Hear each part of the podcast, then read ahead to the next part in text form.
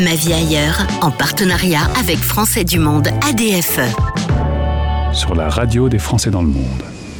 Mon invité connaît très bien la Chine, connaît très bien les États-Unis, y vit aujourd'hui et est impliqué dans la vie euh, démocratique au sein de Français du Monde ADFE. C'est dans le cadre du partenariat avec Français du Monde ADFE qu'on retrouve Laure Palaise. Laure, bonjour et bienvenue. Bonjour Gauthier. On a eu ça me fait plaisir de te retrouver puisqu'on s'est parlé il n'y a pas longtemps concernant la France et le monde en commun, un think tank que vous avez euh, monté entre passionnés des relations internationales. Exactement. Et des Français de l'étranger.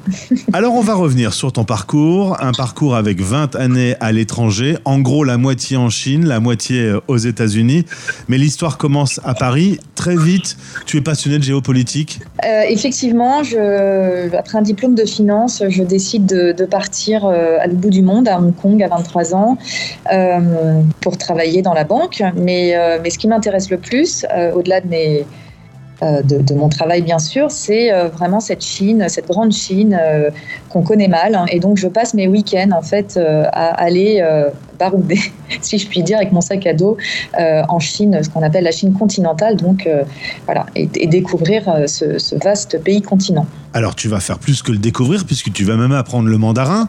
rappelons qu'en Chine on parle et le, le, mandarin et le cantonais.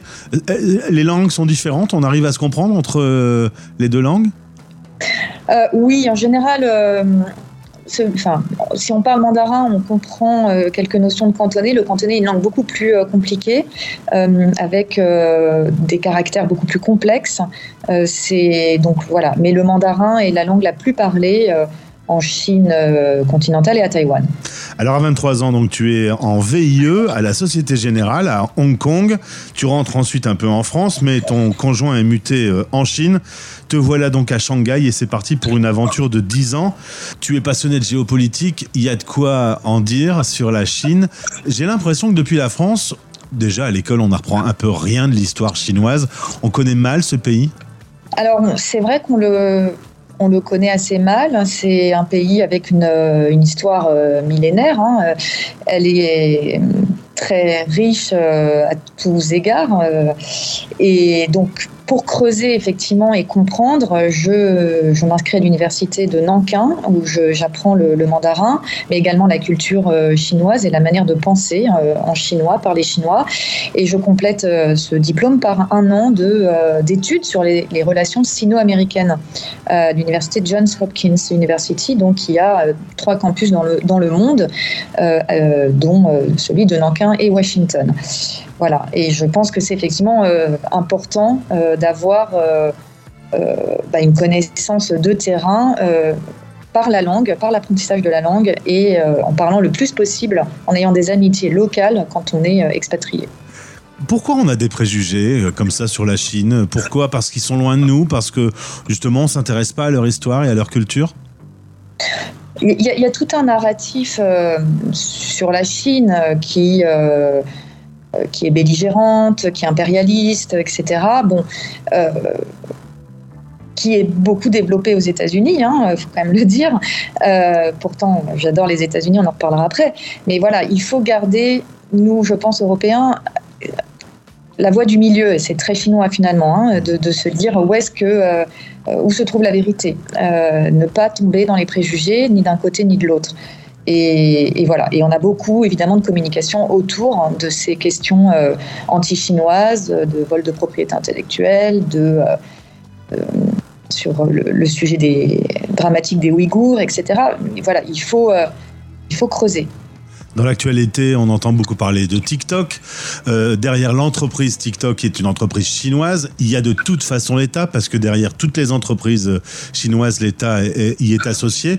Concrètement, on, doit être plus vigilant, on doit être plus radicaux sur des sujets comme cela oui, alors moi je vais vous parler en tant que mère de famille hein, sur TikTok. Moi je vais vous dire, ma fille a 13 ans, elle est, euh, c'est un combat quotidien pour euh, qu'elle n'aille pas sur TikTok.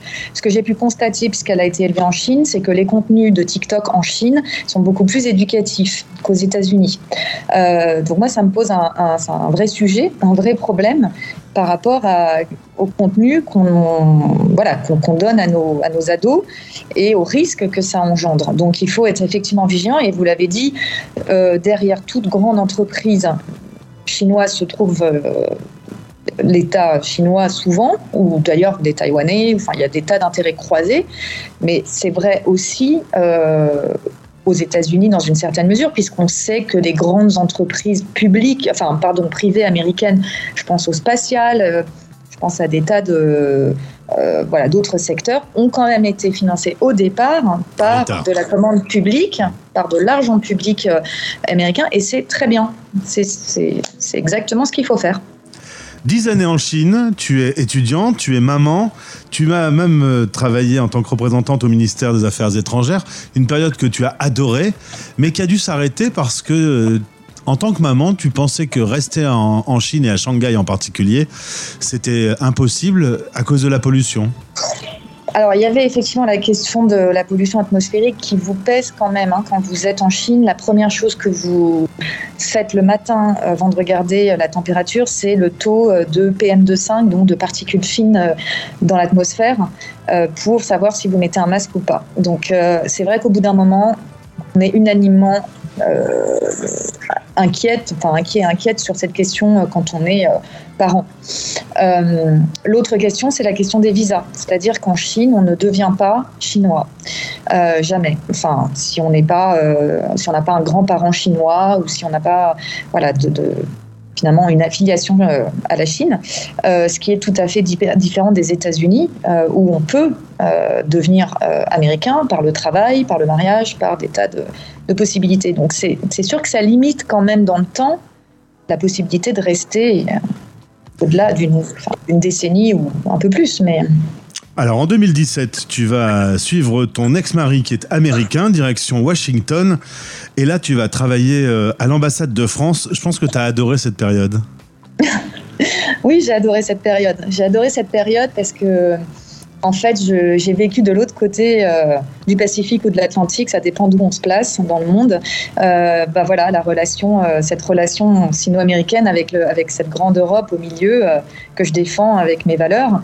Et, j'ai voilà, eu effectivement une période professionnelle extrêmement intéressante. Je salue mes collègues avec qui vraiment c'était voilà, une à la fois une période euh, riche intellectuellement, mais également euh, à titre personnel, parce que euh, je suis arrivée au début du mandat de Donald Trump et je suis partie, enfin j'ai quitté l'ambassade, voilà, un an après l'élection de, de, Joe Biden, donc j'ai vu pas mal de choses passer.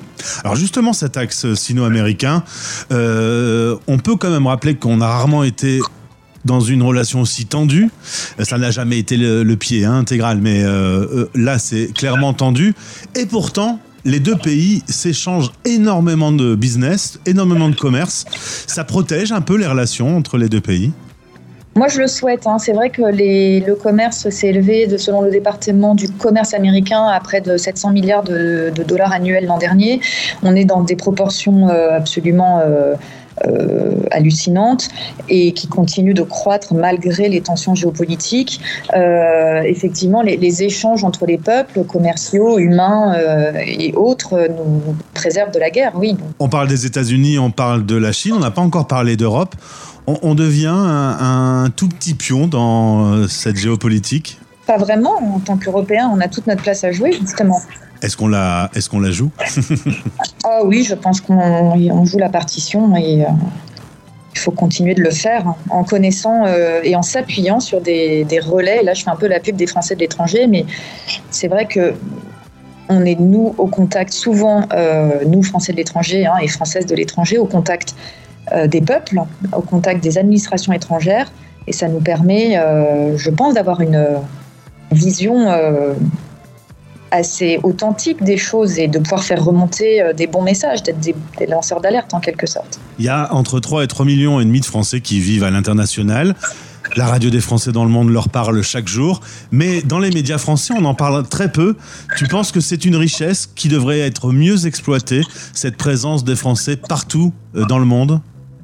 Ah, J'en suis absolument persuadée. Hein. C'est un, c'est à la fois euh, un, réseau fascinant de, sa richesse culturelle, commerciale, business, enfin des, voilà, des tas d'aspects, mais également une arme redoutable par rapport à d'autres pays, puisqu'on faut aussi parler en termes d'influence.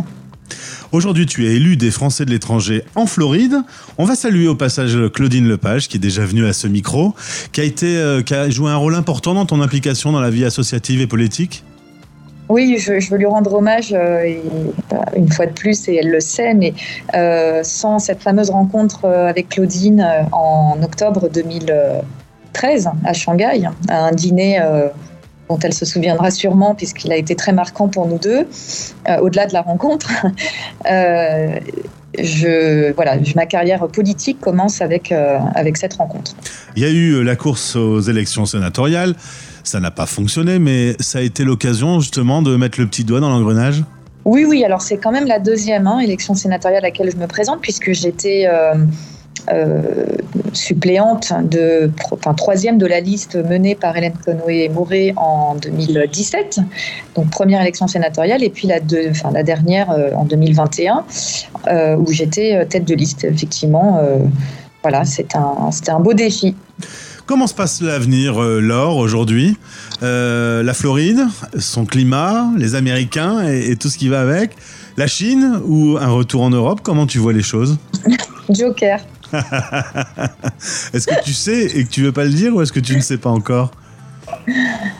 Je, vous dirai en temps et en heure. bon, il y aura une interview euh, à En tout cas, j'ai plein de projets autour de, ces questions-là parce que ce que, enfin, euh, ce que je veux dire pour moi, mais pour d'autres qui ont eu des parcours euh, comme ça un peu atypiques, hein, on va le dire, euh, mais qui ont suivi des, passions finalement. Hein, puis euh, c'est que il, voilà, il y a un moment où on se retrouve à se dire mais qu'est-ce que je fais avec toute cette euh, tous ces, tous ces, cette, connaissance du monde et tout ces, ce réseau, ces amis, voilà. Et donc, bah, il y a le projet du think tank, mais il y a aussi d'autres projets avec la Floride que j'aimerais développer. Il y a un projet de bouquin, il y a voilà, des tas de choses. Eh bien, alors, ça veut dire qu'on aura l'occasion de se retrouver sur l'antenne. Avec grand plaisir. Merci beaucoup pour euh, euh, avoir parcouru euh, ton chemin d'expat. À très vite sur l'antenne de la radio des Français dans le monde. Quand tu veux, merci beaucoup.